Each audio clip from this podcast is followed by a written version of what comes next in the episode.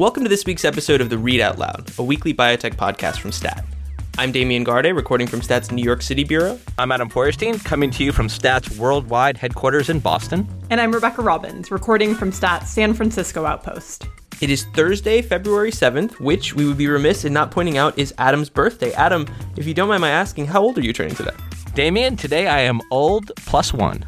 Happy birthday, Adam. And without further ado, here's what's on the docket this week. Few of biotech's most futuristic technologies are having a bad week. Two unrelated drug companies, Sangamo Therapeutics and Solid Biosciences, both just announced disappointing results from clinical trials testing their experimental therapies. We'll talk about what the news means for biotech's quest to bring sci fi medicines to life. Should the government get a cut of the profits of pricey drugs birthed as research projects inside government funded labs? That's a question that's been sparking a debate, thanks in large part to newly elected Representative Alexandria Ocasio Cortez. Drug discovery scientist Derek Lowe, who's found himself in a bit of a Twitter disagreement with AOC, joins us to talk about his views on the issue. New Jersey Senator Cory Booker recently became the latest Democrat to enter the race to be the party's 2020 presidential nominee. Booker comes with some baggage related to the pharmaceutical industry. Stats Washington correspondent Lev Facher joins us to break down the emerging Democratic field. But first, a word from our sponsor.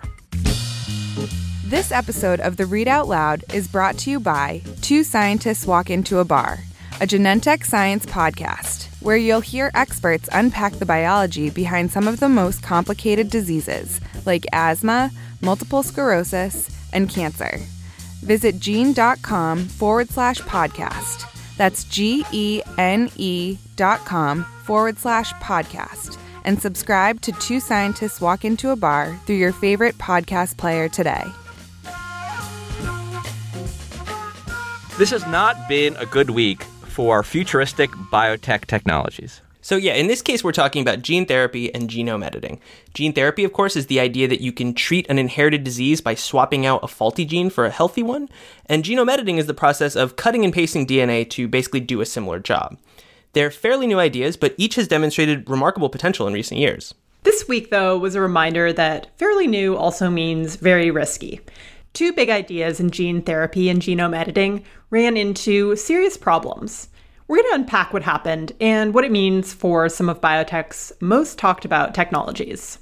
So let's start with genome editing. CRISPR obviously gets all the headlines, but there's more than one way to edit genetic code. And that brings us to a company called Sangamo Therapeutics. Adam, what is Sangamo up to? Yeah, so Damian, uh, Sangamo Therapeutics is also doing genome editing. Uh, they use their own proprietary technology. It's called zinc fingers, and it's similar to CRISPR. There are some differences between the technologies, but Sangamo is, is using its zinc finger therapies to run a clinical trial, actually the first human clinical trial of a genome editing technology in patients with a rare inherited disease called MPS 2. But as we learned this week, things didn't go as planned, right? That's right, Rebecca. So they're running this clinical trial. Results were out this week, and for the most part, the data were negative. I mean, the company sort of admits that their zinc finger attempt at fixing this genetic disease, it's not working. It's not potent enough. Now, what they did find was sort of a hint of efficacy in a single patient that was treated with the highest dose of their zinc finger technology. And that is kind of enough for them to sort of move on to kind of a version 2.0. But overall, this is kind of a setback. So, as we've mentioned, a lot of the focus has been on CRISPR genome editing, and a few CRISPR companies are finally starting clinical trials of their own this year. Is there a read through between what happened with Sangamo and Zinc Fingers and what we might see from the powers that be in CRISPR? That's a great question, Damian. I mean, I would say that the different kinds of genome editing technologies, they're different enough that there's probably not read through from, from zinc fingers to CRISPR. You know, we're talking about different diseases, we're talking about different requirements in terms of sort of the efficiency of genome editing, and then kind of how that genome editing will work in the body. But at the same time, you know, there's been a lot of hype, there's a lot of hope and optimism around genome editing. So for this first clinical trial to come out and to be negative is a little bit sobering. Now let's move on to gene therapy. As we said, the idea there is to swap out a mutated gene for an effective one. And in the case of Duchenne muscular dystrophy, a disease caused by a single genetic mutation, gene therapy seems like an ideal method of treatment. And that's the theory at Solid Biosciences, a company founded with the goal of curing DMD. But Solid just reported data from its first human trial, and things didn't go as planned. That's right. So this is a small clinical trial. We're only looking at three patients worth of data. But what everyone was expecting or hoping to see, that includes Solid's management and, of course, the company's investors, was a measurable amount of the protein that's missing in boys with DMD. And what they saw fell far below those expectations. Solid wasn't the first company to see gene therapy as a promising path in DMD. What do we think this might mean for everyone else in the field? Well, I think primarily it's important to note that Solid is not declaring this as a failure, and this was evidence from the lowest dose of their gene therapy. So the company still has hope, although, of course, their stock price fell by about 70%. But in terms of the other companies in the field, which includes Sarepta Therapeutics and then, of course, the pharma giant Pfizer, in a sense, Solid's misfortune is good for them because it's a competitive field. And if everything goes according to plan for them, that would be one fewer therapy that they'd have to contend with. But also, in a sense, it's bad. The gene that produces dystrophin, which is the key protein required to treat DMD, is among the longest in the body, which creates just a physics problem for these companies. It's hard to stick a really long gene into an encapsulation that you can inject into a patient. So having early and disappointing results from one attempt at that is, I think, arguably kind of discouraging for everybody else trying to do something similar, even though their approaches are slightly different in each case. And I think this week what we're getting is a, a good reminder that, you know, biotech is risky and drug development, for all the times that we talk about the advances in innovation, you know, there's just as much disappointment and setbacks. Failure is kind of just part of the industry.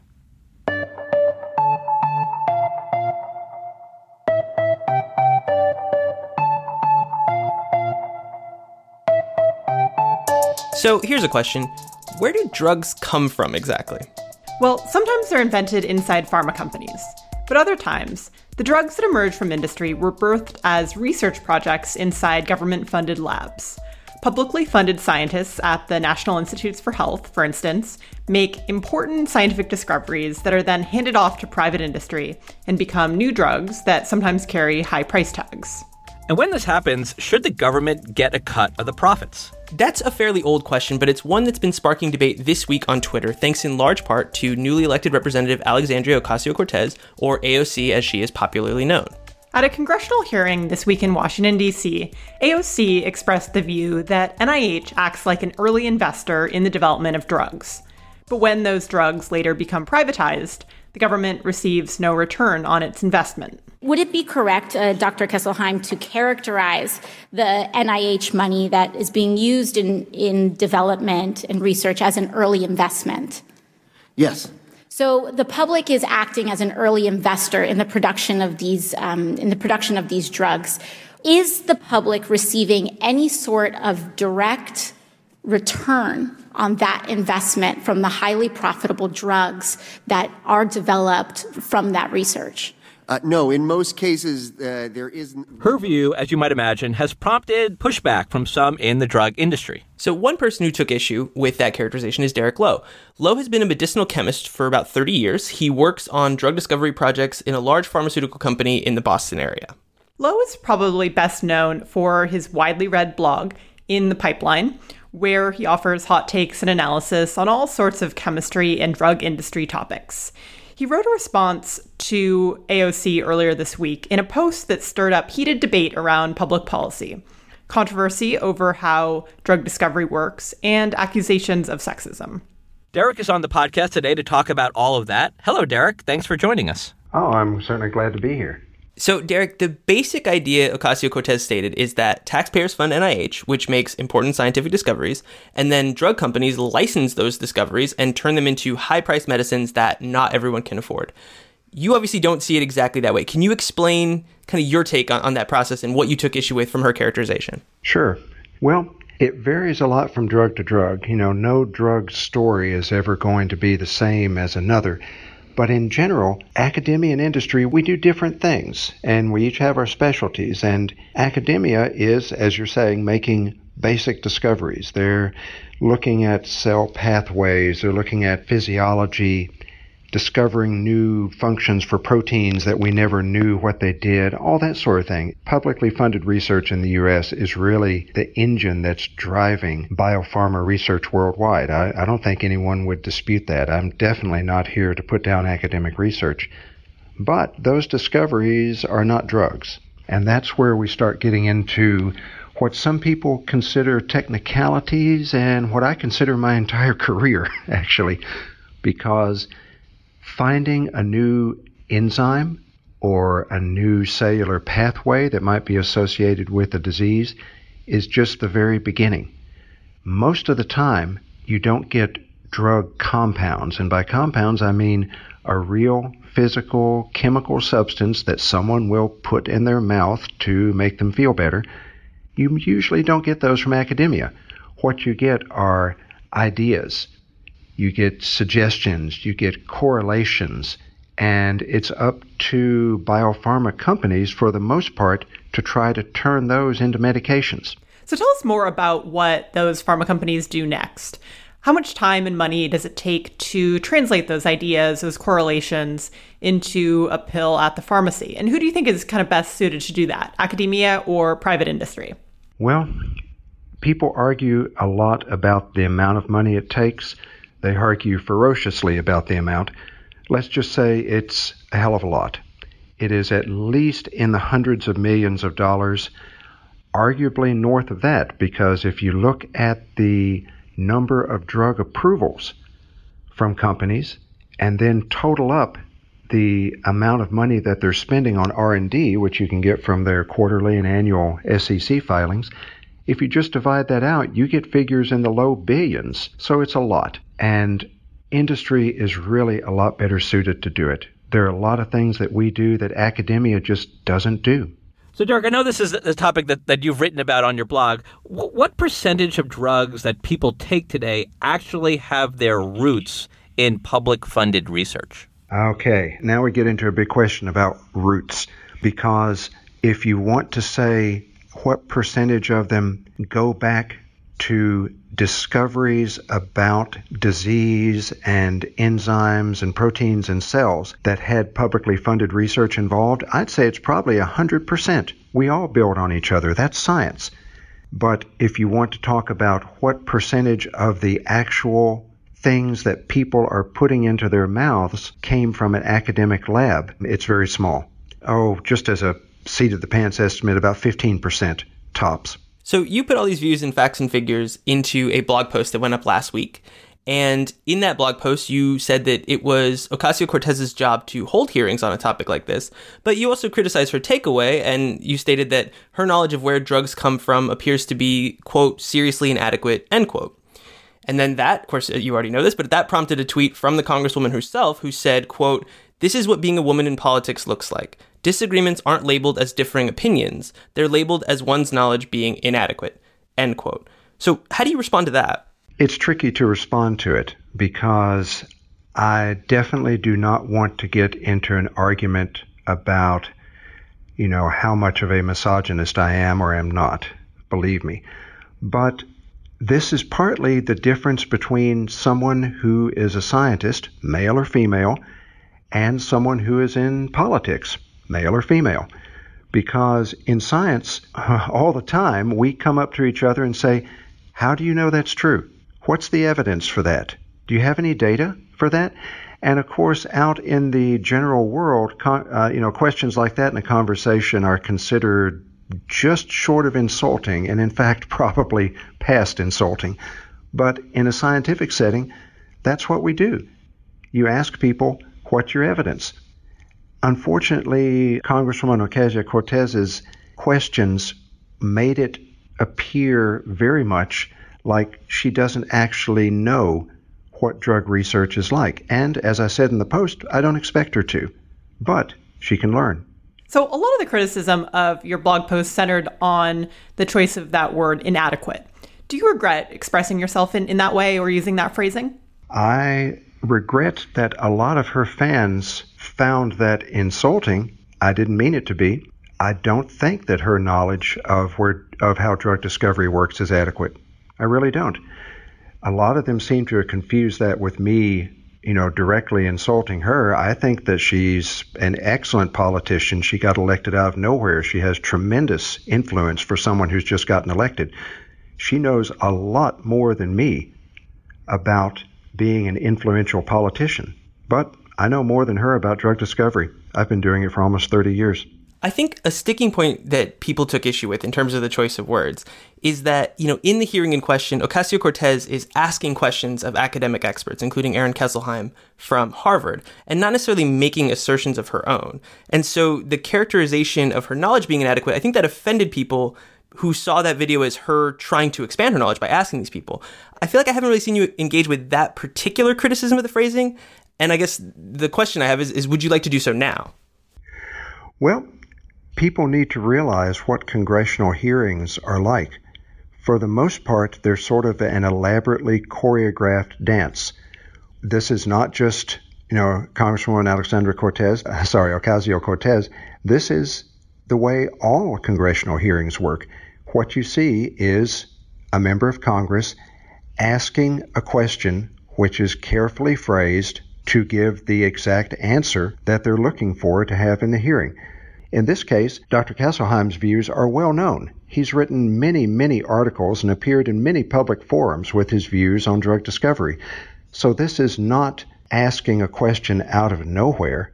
This is more of an invitation, as all these things are, to a witness to state their views again. So, Derek, one thing that's perhaps lost in all of this is that you, like AOC, have been pretty critical of the drug industry.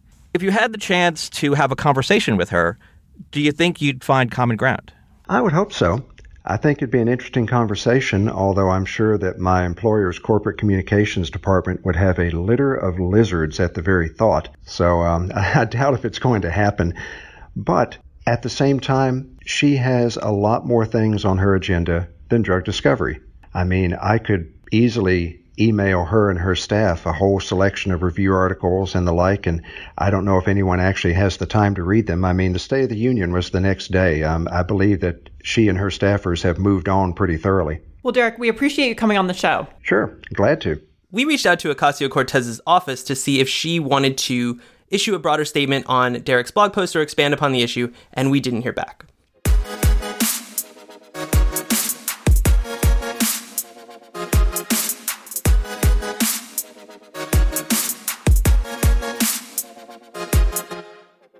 There are 634 days until the 2020 presidential election, and that means we're long overdue to talk about drug pricing and the growing field of Democratic contenders. Stats Washington correspondent Lev Facher has been covering the early days of the race, and he joins us now to talk about how it's shaping up. Lev, welcome back to the podcast. Thank you, guys. So, Lev, let's start with the latest Democrat to join the field. That's Cory Booker, a senator from New Jersey who announced his campaign last Friday in front of a fence outside his home in Newark. People in America are losing faith that this nation will work for them. I'm running for president because I want to address these issues.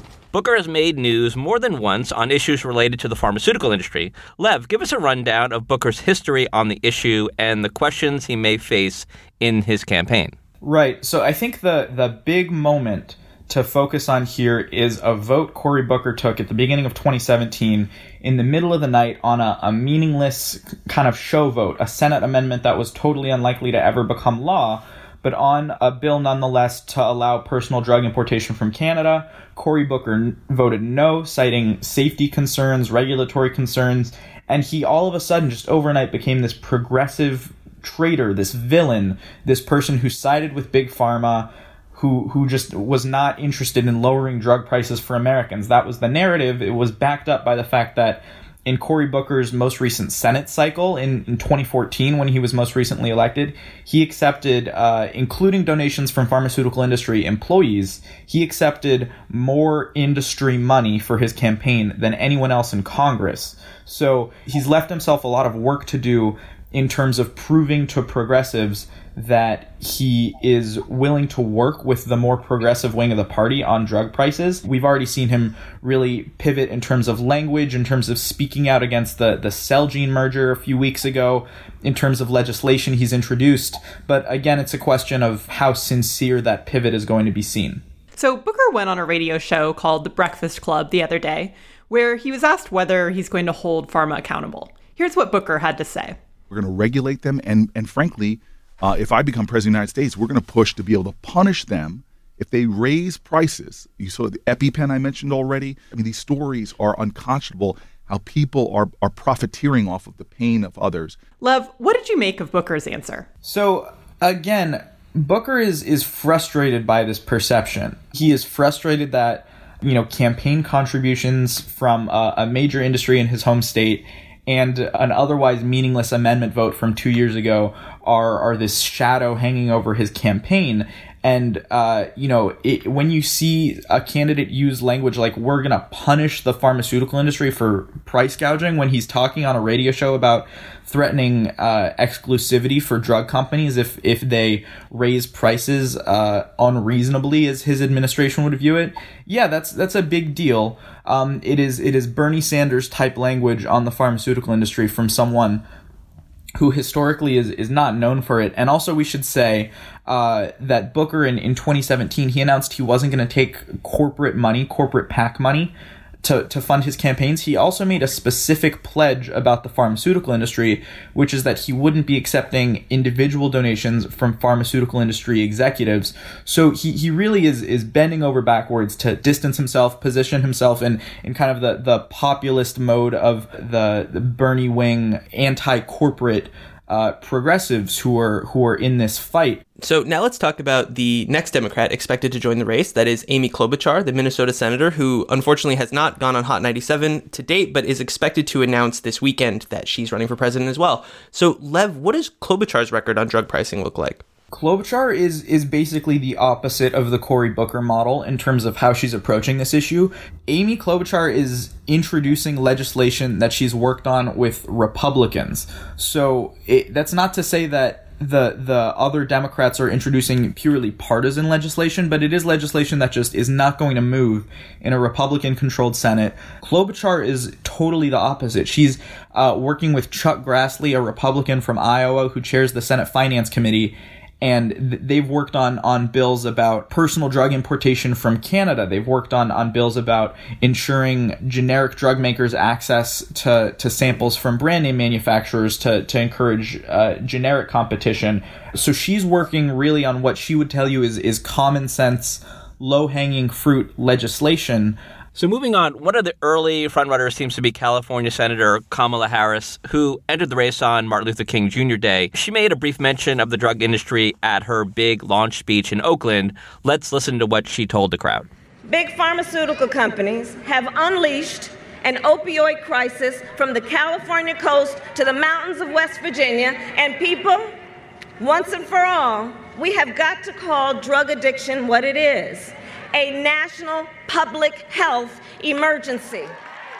So, Lev, how do you think uh, drug pricing is going to factor into Harris's campaign? It's going to be really interesting. It's it was interesting to hear the pejorative phrase "big pharma" used at her campaign launch in Oakland, but uh, in the context of, of the opioid crisis and not high drug costs. So Harris is with a couple other 2020 contenders like like Jeff Merkley, uh, like Kirsten Gillibrand. She she is on legislation that you know aims to crack down on price gouging. It's a, a Senate bill that again is supported only by Democrats and is unlikely to become law uh, since Republicans are in the majority.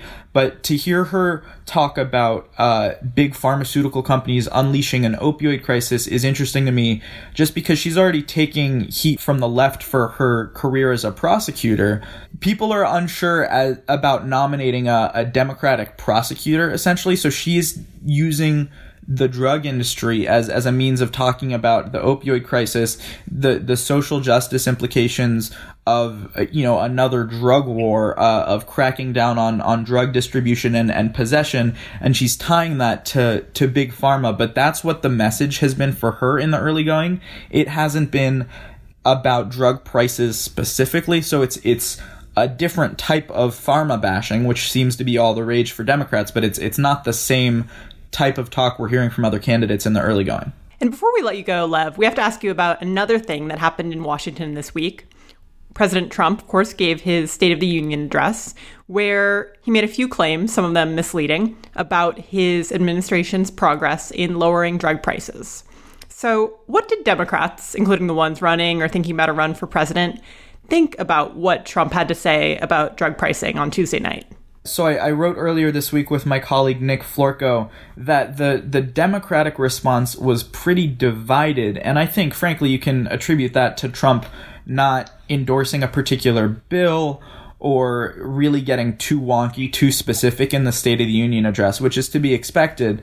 There essentially was a feeling of optimism. We could potentially work with the president, but there also was just, uh, you know, a little resentment that there wasn't a ton of direction and that there weren't a ton of policy specifics and that the president didn't come out and say, here's a bill I'd like you to introduce and I'd like Congress to pass it and send it to my desk that would have been, you know, the kind of most urgent call to action, and, and people just didn't see it. Lev, thanks for coming on the show. Thank you guys. Always a pleasure.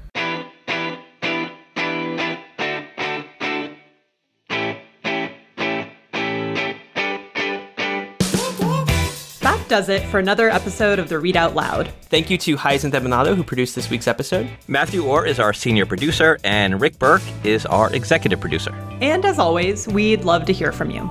Tell us what you like or didn't like about this week's episode. Tell us what you think about the 2020 contenders' records on drug pricing, or wish Adam a happy birthday. You can do all of that by sending us an email at readoutloud at statnews.com. We do appreciate the feedback, so thank you. And if you like what we do, leave a review or rating on Apple Podcasts or whichever platform you use to get your podcasts. See you next week.